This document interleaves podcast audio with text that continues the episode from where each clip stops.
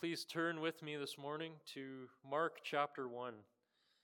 Mark chapter 1. And we'll be looking at verses 29 to 39 this morning. I apologize to the kids, there are no sheets this morning, but um, if you want to come to the office afterward, I'll give you a treat anyway. So, Mark chapter 1, verse 29 to 39. Let's read this section. It says, And immediately he left the synagogue and entered the house of Simon and Andrew with James and John. Now Simon's mother in law lay ill with a fever, and immediately they told him about her. And he came and took her by the hand and lifted her up, and the fever left her, and she began to serve them. That evening at sundown, they brought to him all who were sick or oppressed by demons, and the whole city was gathered together at the door. And he healed many who were sick with various diseases, and cast out many demons and he would not permit the demons to speak because they knew him. And rising very early in the morning, while it was still dark, he departed and went out to a desolate place, and there he prayed. And Simon and those who were with him searched for him, and they found him and said to him, Everyone is looking for you. And he said to them, Let us go on to the next towns, that I may preach there also, for that is why I came out. And he went throughout all Galilee, preaching in their synagogues and casting out demons. Sometimes we go to the Bible with the wrong lens, with a view to only get out, out, out of it something for ourselves or about ourselves. And in doing so, we forget who the Bible is about. The Bible certainly has things to say about us, about humanity, about what we need to do, about what God has done for us, but ultimately is not all about us, not chiefly about us. It is about God. And as such, when we come to the Gospels, we also lose the point if we're all thinking about what this means just simply for us. Of course, there's application to us here, as we'll see. But the first question when we come to any paragraph in the Gospels is this What does this say about God? Specifically, what does this say about Jesus, who is God the Son? So, as we go through this series, let's not lose sight of that. That is the main point Mark made in chapter 1, verse 1. This is the beginning of the gospel, the good news of Jesus Christ the Son of God. This is all about Jesus.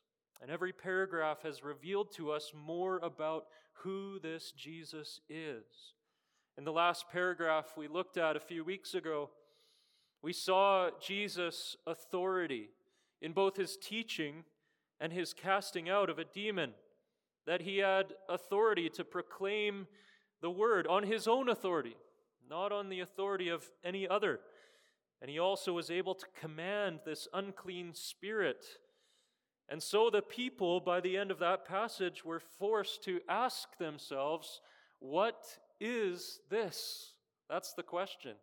What is this? Who is this? What is this power that we see on display in Jesus? And so this section should also do the same. Here, I want you to see in this uh, couple paragraphs, there are three sections here. First of all, we'll look at Jesus' power. Then, secondly, Jesus' prayer. And thirdly, Jesus' priority. Jesus' power, his prayer, and his priority. First of all, we see Jesus' power on display in verses 29 to 34. We see here Jesus' power in healing and in casting out demons. And this is displayed in two events.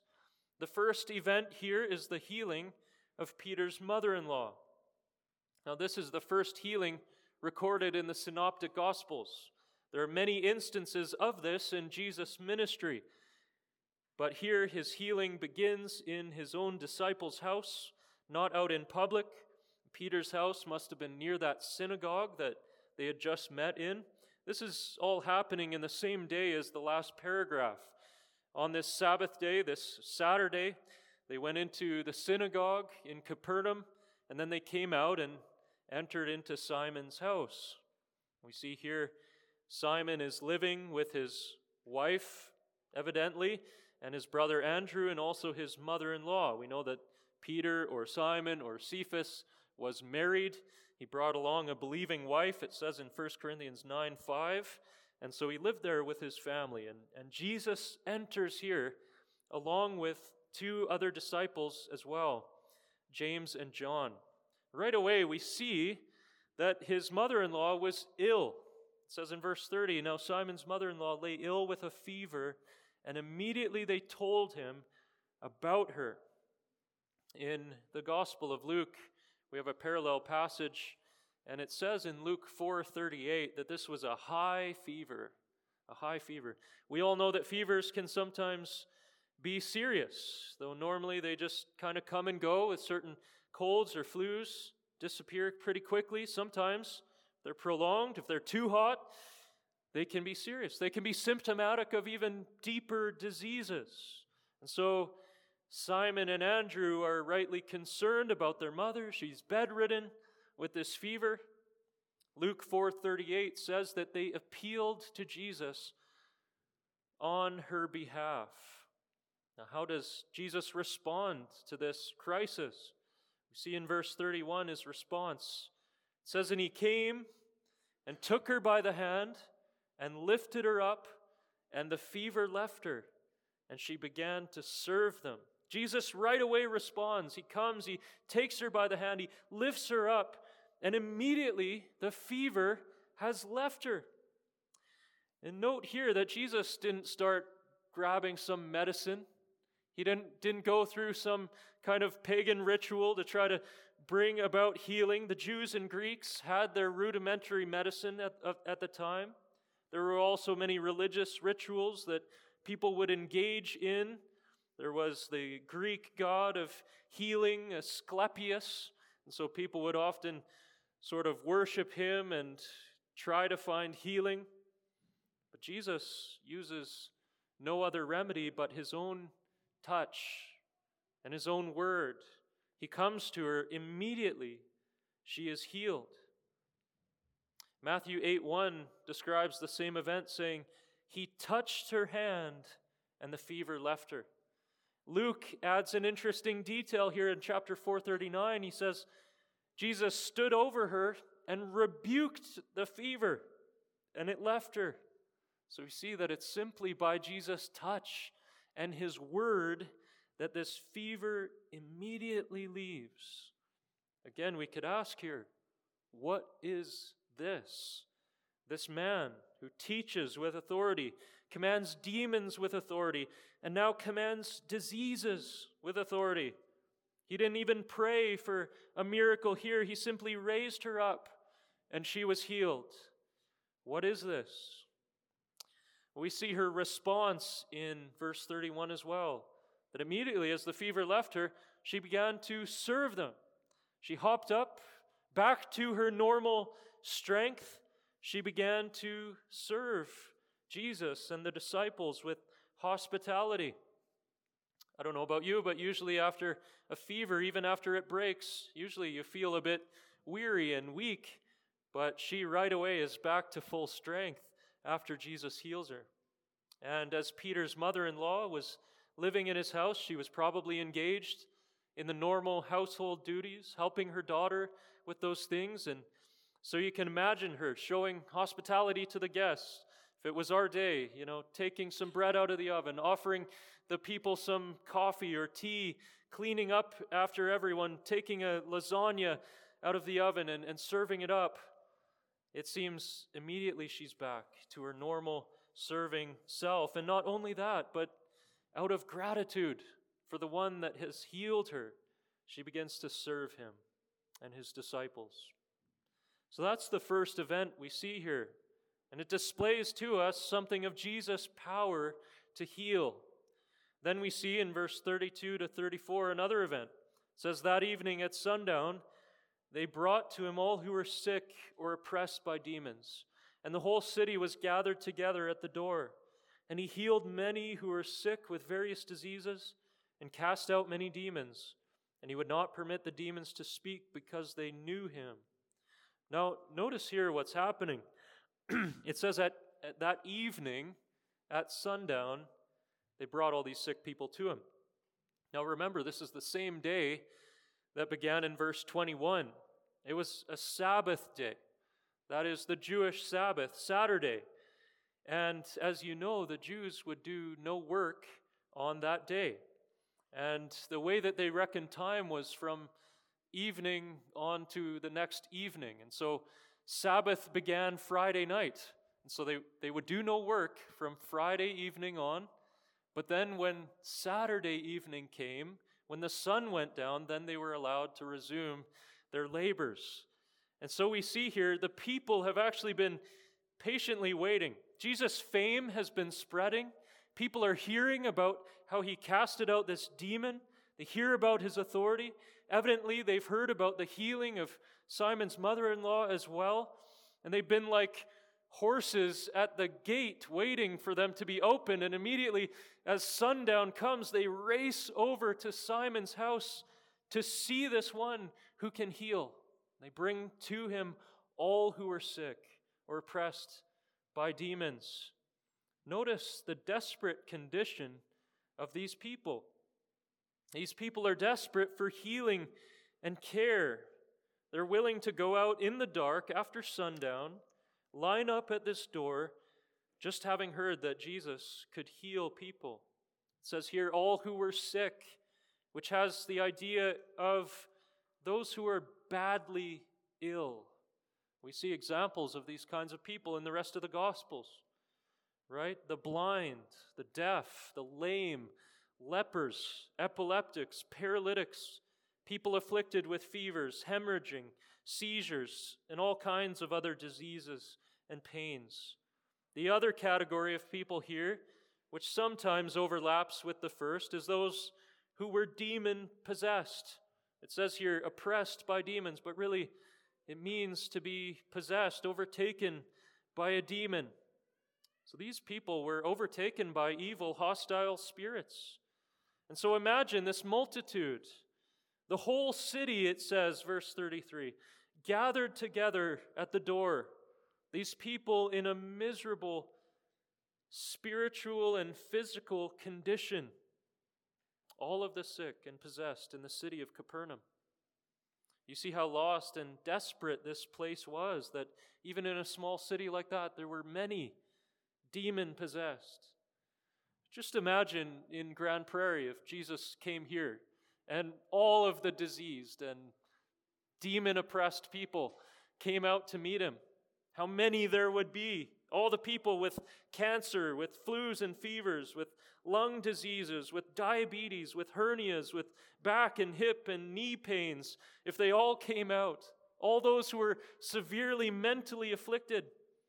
The scene is probably something like we see when a doctor goes to some undeveloped country and they set up a tent and you see people lined up for days and days, desperate, searching for help.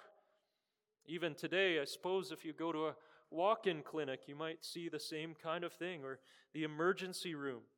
Desperate people seeking help. What we see here then is Jesus' compassionate power toward them all. It says he healed many who were sick with various diseases and cast out many demons. Luke records here in Luke 4:40, he laid his hands on every one of them and healed them. Matthew says in chapter 8, 16 to 17, he cast out the spirits with a word and healed all who were sick. This was to fulfill what was spoken by the prophet Isaiah. He took our illnesses and bore our diseases.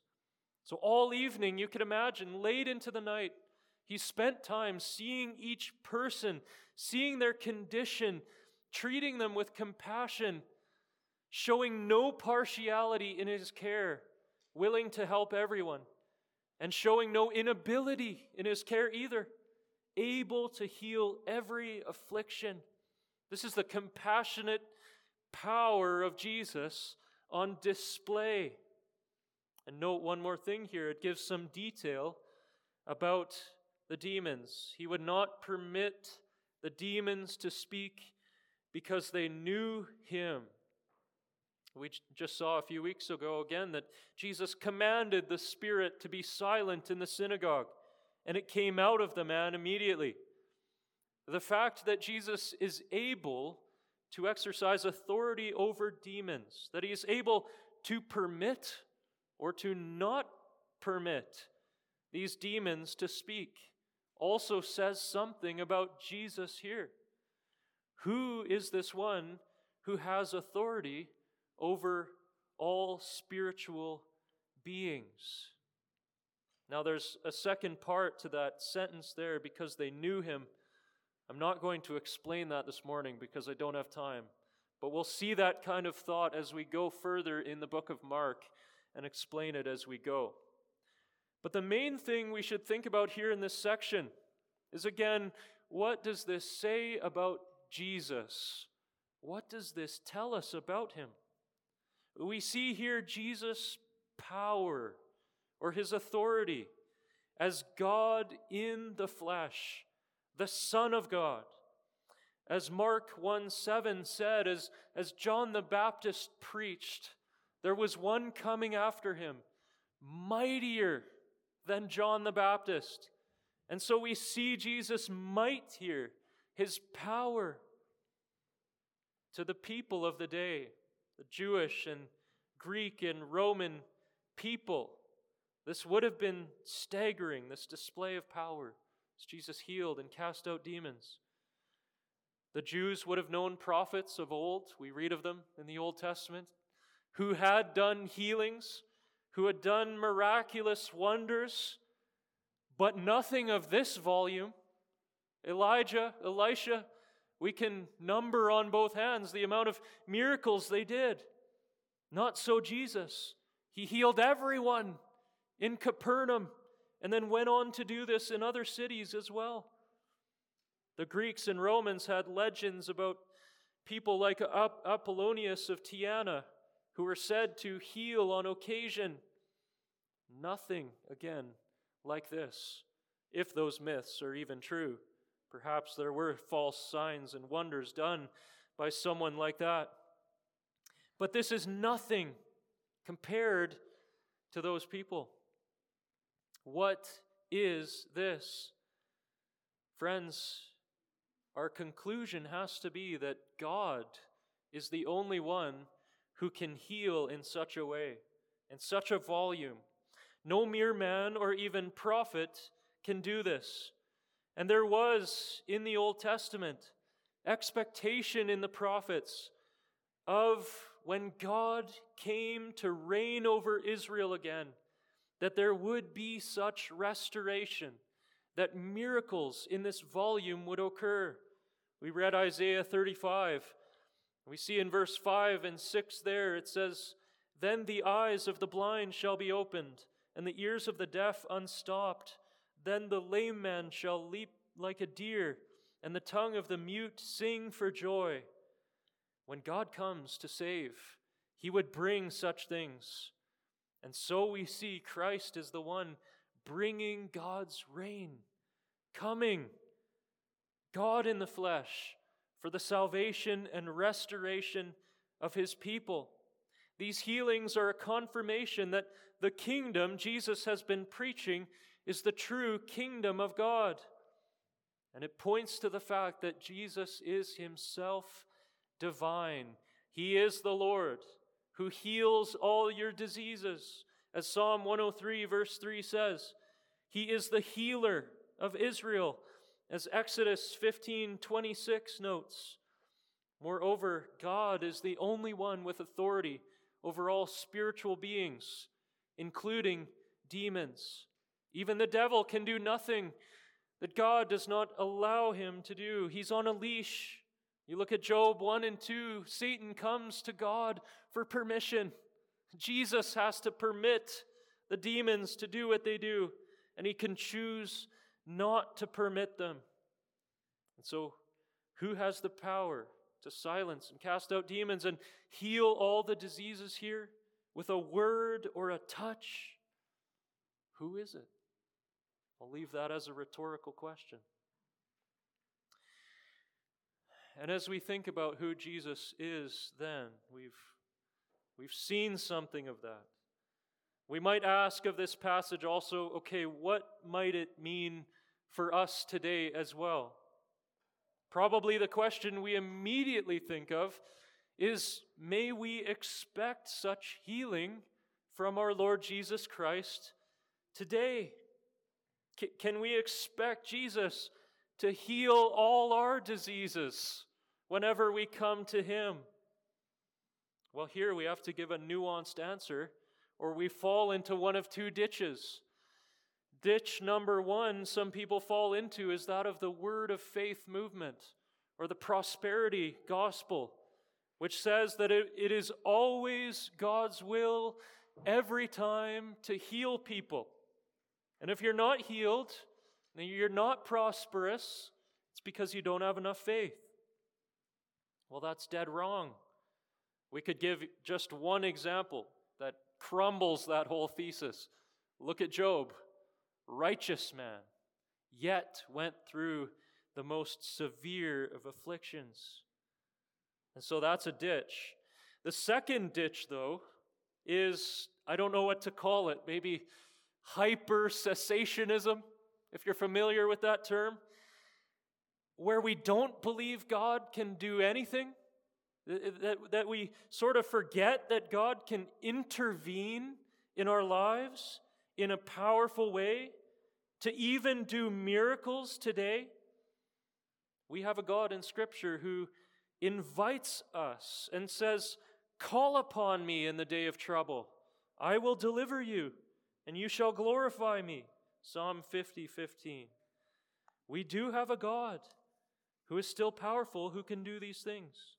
So we want to avoid two ditches.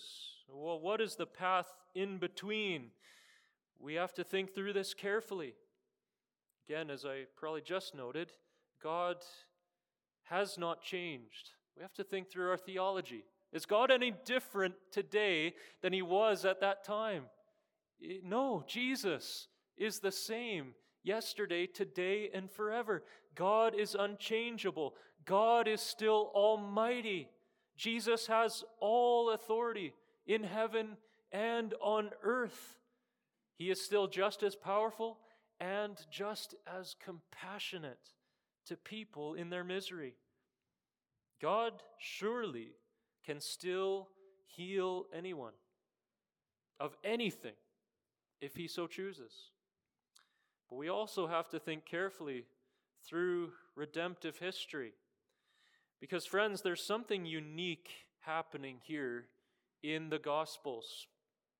You look back even at the Old Testament, it's not like always in every generation there were always the same volume of miraculous works or wonders being done in Israel.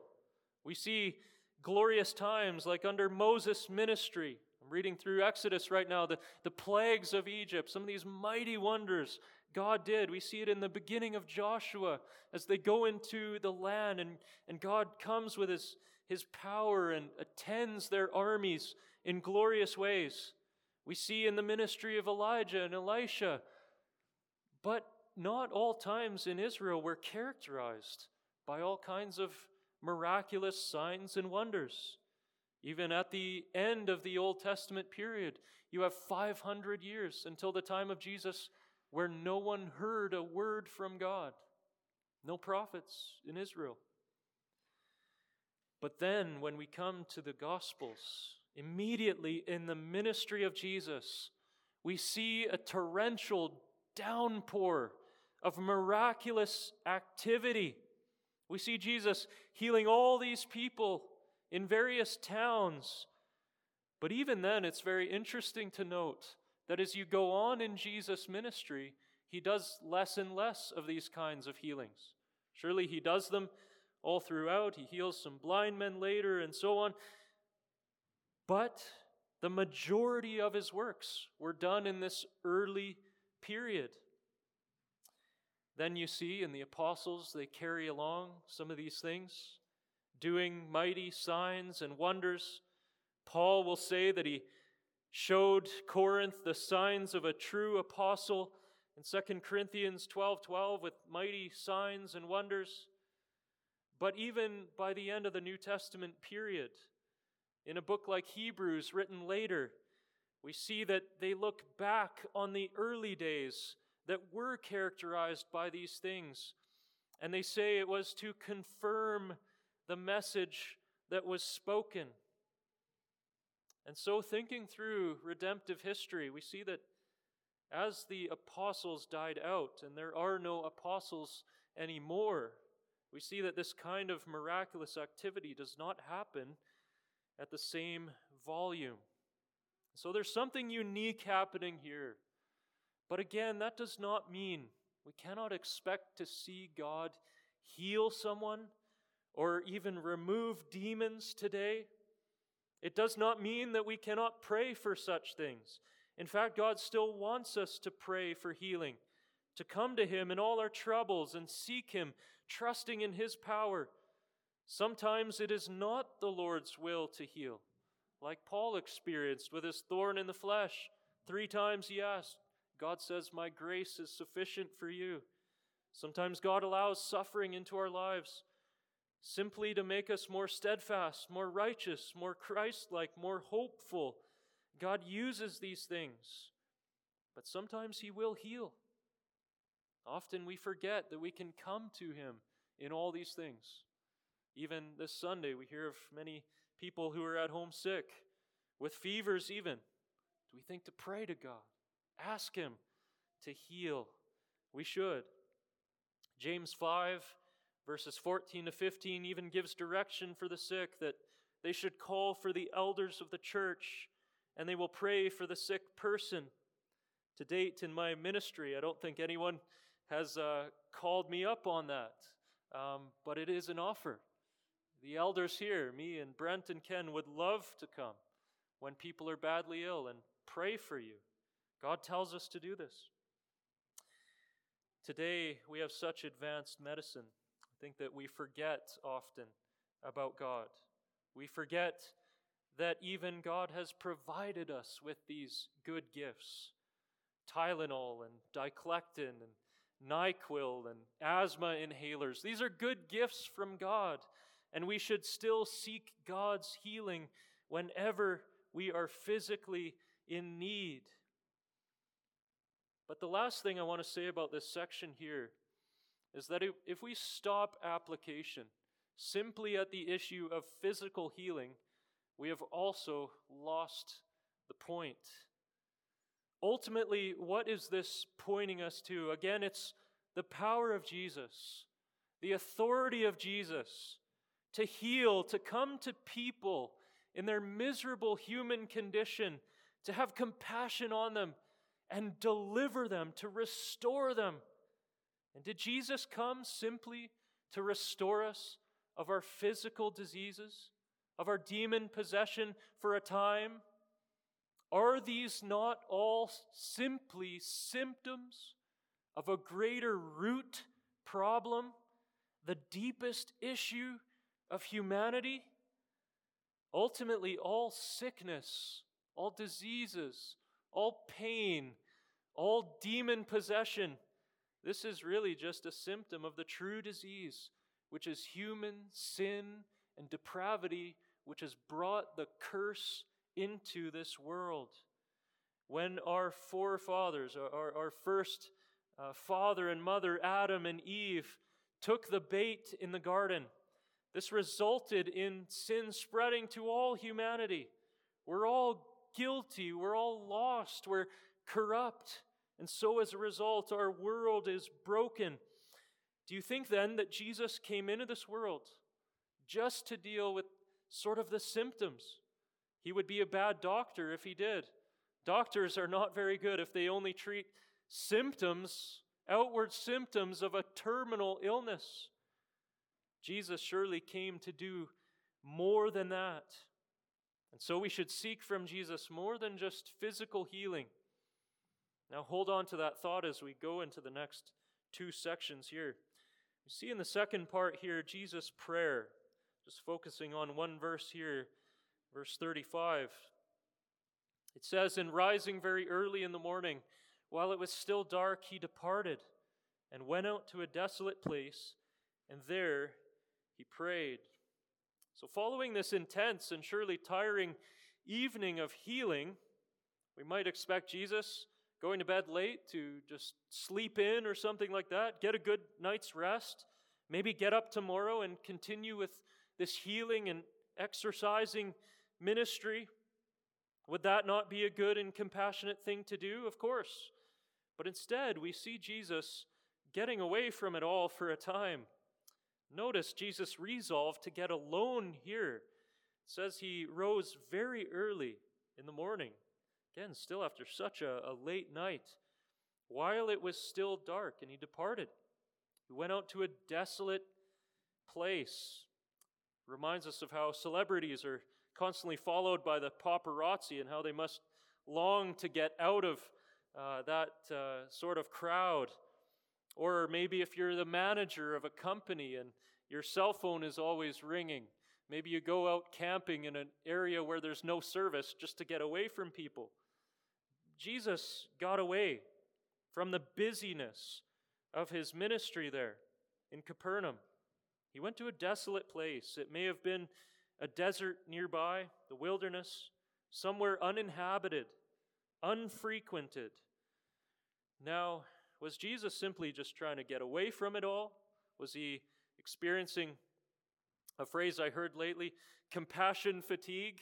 He's just been helping people so much so long, uh, one person after another. He's now tired. He just has to get away for some me time. Well, no, notice here, Jesus got alone for a purpose to pray. It says there he prayed. We see Jesus doing this often throughout his ministry. He kicked off his ministry with 40 days of prayer in the wilderness, and he often retreated to desolate places to pray. Sometimes he spent all night in prayer.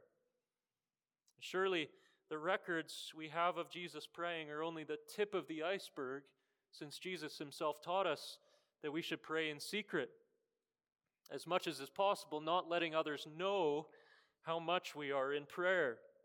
Right here, there is some good application here I just want to bring out for a moment, though again, this is not the main point. Do you ever get alone pray? even when circumstances are hard, even when you feel exhausted and at the end of your rope, when you've been giving and giving and giving to others, do you get away simply for some me time or do you get away for some God time? When we're busy, this is actually all the more imperative, as we'll see. Now, I'm not saying you shouldn't normally get a good sleep or you shouldn't have a break or a nap or a vacation. Those are good when God provides them. You have to know yourself. But on the regular, are we getting alone with God? This is a helpful pattern to follow. To rise early in the morning while it is still dark. I suppose in Grande Prairie it's actually not that hard most of the year to get up while it's still dark because we have so much darkness around the year. But to get up early, to get up when it's quiet, the kids aren't up yet. Spending time with the Lord in prayer and in His Word. This should instruct us. We can't give a legalistic rule here, but it's a helpful pattern. I know for many of us, we are parents of young children. Sometimes it's near impossible to get up before your kids because they might get up at 5 a.m. the one day, 6:30 the next. Sometimes it's unpredictable. But do we try? Do we adapt even? Do we find another time where we could be alone with God in prayer? Tim Stephens in Calgary, the pastor there, I, I don't know if this is still his practice, but he has eight kids. And so I'm sure he's never quite sure when his kids will be up in the morning and during the night. There are many interruptions. He's often said to people, Rest is in heaven. But he would often do his prayer and reading in the evenings when the kids go to bed. Maybe you've read of Susanna Wesley, mother of John and Charles Wesley. She had 19 children. Uh, but it's said that she would sometimes just cover her head with her apron and read her Bible and pray while the kids were running around so that she could have some semblance of alone time with God. But the point is here getting alone with God, some way, somehow. You look at most of the people who have been greatly used by God in church history, they often had such habits of prayer. Luther gave his best three hours in the morning to prayer. Robert Murray M'Cheyne wrote of his prayer life. One Sunday morning in his journal, he said, Rose early to seek God, and found him whom my soul loveth. Who would not rise early to meet such company? It's a blessing to meet God in the morning. Another quote from M'Cheyne shows that he was imperfect and sometimes found himself sleeping in or getting busy in the morning, but his normal pattern and always his endeavor was to follow this pattern of Jesus. He says, I ought to pray before seeing anyone. Often, when I sleep long or meet with others early, it is 11 or 12 o'clock before I begin secret prayer. This is a wretched system. It is unscriptural. Christ arose before day and went into a solitary place. David says, Early will I seek thee. Thou shalt early hear my voice. I feel it is far better to begin with God, to see His face first, to get my soul near Him before it is near another. So, a bit of application there from Jesus' prayer life. But why did Jesus, specifically in this instance, feel the need to get alone and pray? There was, in addition to sort of his normal habit here, it seems a very specific benefit to this particular time of prayer. Well, in his human nature, Jesus was like us. We know what it's like when we get busy and caught up with service. We can sometimes get distracted with too much busyness and forget our priorities. Like Mary and Martha, you think of them. Mary was enjoying time sitting at Jesus' feet, but Martha was distracted with much serving, and she got upset that Mary wasn't helping. But Jesus says, Martha, Martha, you are anxious and troubled about many things, but one thing is necessary. Mary has chosen the good portion, which will not be taken away from her. Sometimes you might get busy with work, or maybe with some hobby, or even a ministry endeavor. And sometimes you have to stand back and reestablish your priorities and see what is really necessary. I believe that's what Jesus was doing here, getting away from the hubbub in Capernaum, getting away from all the busyness and what people might have wanted him to do, getting alone in prayer, reprioritizing, reorientating his ministry, going back to the default settings. And so we see in the next verses Jesus' priority. Verse 36 to 39. Here we see in verse 36, it says, And Simon and those who were with him searched for him, literally hunted him down, and they found him and said to him, Everyone is looking for you. They're thinking, Where did you go? There's all these people who want to be healed, who, who want the demons cast out. People are coming from all over the place. Aren't you going to continue this ministry? It's so fruitful. Come back and, and be with us. But Jesus' reply is somewhat surprising. He says in verse 38 Let us go on to the next towns, that I may preach there also, for that is why I came out. You see, after that, he went throughout all Galilee, preaching in their synagogues and casting out demons. Jesus replies with his real purpose, with his primary priority here. Certainly, yes, Jesus was about healing people. Jesus was about casting out demons. He continues doing these things even after this. But we see his main priority was not just that.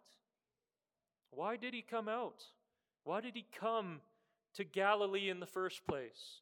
Why did he come from heaven in the first place? Was it just to heal people? Was it just to cast out their demons temporarily?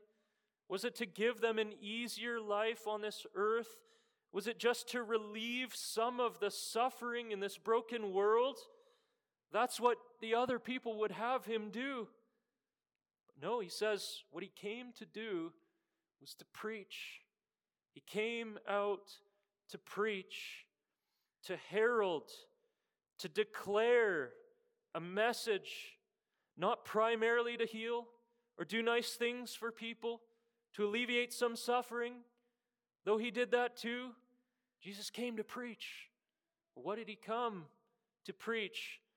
Luke 4 43 gives us more detail here. It says that Jesus replied, I must preach the good news of the kingdom of God to the other towns as well, for I was sent for this purpose. Jesus was sent into the world to preach a message and to fulfill a message. That is the gospel, the good news, which we even saw back in verse 14 and 15. He came into Galilee initially proclaiming the gospel of God and saying, The time is fulfilled, the kingdom of God is at hand. Repent and believe in the gospel. This was Jesus' primary task.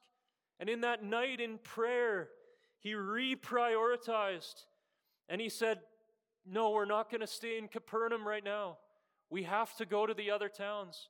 We need to go throughout Israel preaching this good news of the kingdom of God, the joyful proclamation that God had come and drawn near in redemption to reign over his people. The king was here, and he would now bring salvation by his death and resurrection. And now all people were commanded to repent and believe in him. See, friends, as we think about the real problem of humanity, the deeper problem of which these outward things are just symptoms, Jesus here was intent on addressing that problem. It is that that he addressed in his preaching and his ultimate mission in coming to this earth. He came to crush the serpent's head to deliver those who were held captive in their sins. And these are the real poor, blind, lame, deaf, and afflicted, aren't they? People just like us, the practically possessed, those who follow the course of this world and the prince of the power of the air, who follow their flesh, doing things that ought not to be done in rebellion against the God who created them. Those who are in slavery to sin, those who are poor in spirit, those who are blind to the way of righteousness, those who are lame and cannot walk in it, those who are deaf to God's voice. These people, again, you and me, apart from Christ, are headed for eternal destruction, eternal suffering, away from God's presence under the harsh rule of Satan and his forces. Friends, the gospel comes to heal us of our root illness, the disease of sin. It drives out demonic power once and for all so that it never holds sway again. The gospel tells us that God has come in power to deliver sinners. It tells us we have a Savior and a compassionate one at that who is willing to heal us. It tells us He died for us, paid the penalty to forgive us and to free us.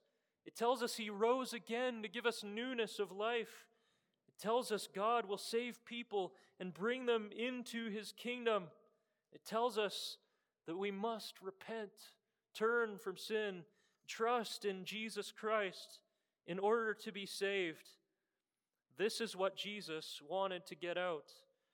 This is what he was duty bound to preach. This is what he was urgently compelled to speak. This was his priority, above all else, to inaugurate the kingdom of God, by his death and resurrection and to preach that kingdom of God to all those needy souls and to us as well.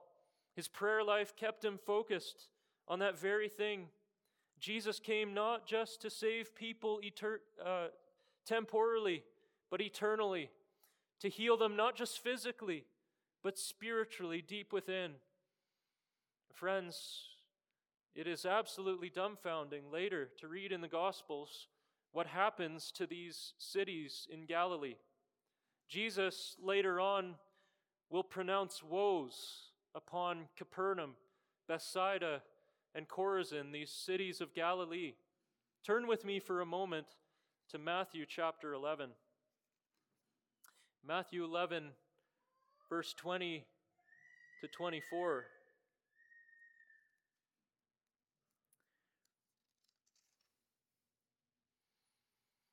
Then he began to denounce the cities where most of his mighty works had been done because they did not repent. Woe to you, Chorazin! Woe to you, Bethsaida! For if the mighty works done in you had been done in Tyre and Sidon, they would have repented long ago in sackcloth and ashes.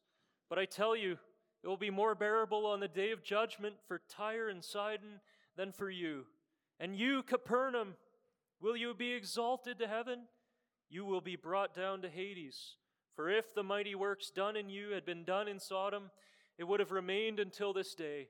But I tell you that it will be more tolerable on the day of judgment for the land of Sodom than for you. Ultimately, all these healings that were done, did they eternally benefit those people of Galilee? No, not unless they repented and believed in the gospel. So, this is what Jesus came to do. He came to bring the good news to lost souls, and he came to preach that they must repent, that they must turn to him, that they must trust in him in order to be saved, to be brought into the kingdom of heaven. If we are healed by Jesus, delivered by Jesus, restored in some outward way, but we do not truly, savingly believe in Christ and turn to Him in repentance and faith, we are eternally lost. Friends, Jesus used His compassionate power in the service of people's temporal needs. He surely cared about the person with the arched back and the chronic leprosy and the bleeding. But his compassion goes further than that. He cares about those who are lost in darkness, headed to eternal destruction and damnation. He cared so much that he came to the earth to sacrifice himself for us. He sacrificed hours of sleep to remain focused on his mission. He sacrificed all his energy to preach himself to exhaustion, proclaiming the saving kingdom that he was building. He sacrificed his very life upon the cross to accomplish that redemption we must receive. We see the compassion of Christ as he went preaching that powerful gospel that is the power of God unto salvation for all who believe. Friends, trust in him. Those of you who come here week by week, you've not yet repented. Trust in Jesus. Trust in Him. Look at His power here. Look, if He's able to heal people of physical diseases, how much more deep within your heart? He can raise you from spiritual death. He can de- deliver you from the bondage of sin and Satan. Come to Him. Trust in Him. Believe in the Lord Jesus Christ, and you will be saved. And lastly, for us believers, there's something instructive here as well. Jesus' purpose for which he came into this earth is the same purpose for which he has sent us, namely to preach the good news of the kingdom of God. We are not here simply to alleviate temporary suffering. Of course, God has given us the purpose of doing good works in this world.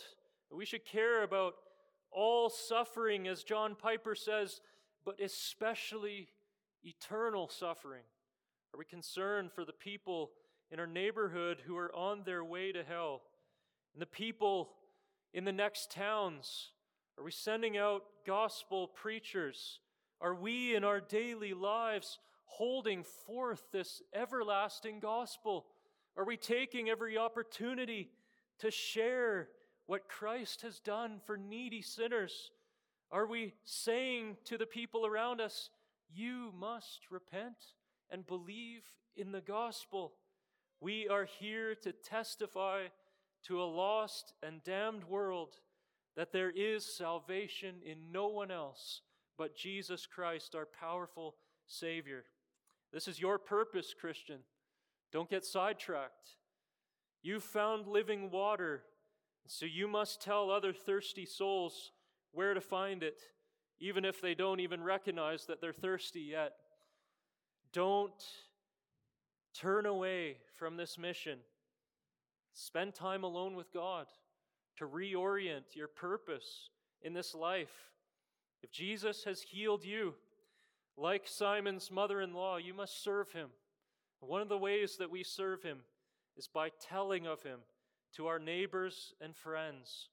not everyone is going to be a preacher or a missionary going from place to place, though we need those. We need more of those. We need to pray for those. But serve Christ in your own home, in your own way. Serve him and proclaim him. The one who served us to the point of death on the cross to heal our deepest disease. As that hymn says, I gave my life for thee, my precious blood I shed, that thou might ransomed be and quicken from the dead. I gave, I gave my life for thee. What have you given for me? I gave, I gave my life for thee. What have you given for me? Let's pray.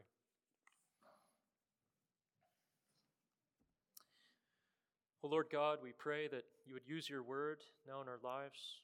God, that we would think upon these things, that we, we would meditate upon your word, that we would declare your word, that we would speak to one another about these things, that we, we would ask each other if we've been faithful in this task to preach your gospel, that we would pray for one another when we find that we're in all kinds of troubles. God, please renew us and help us to follow your word by your Spirit. We pray in Jesus' name.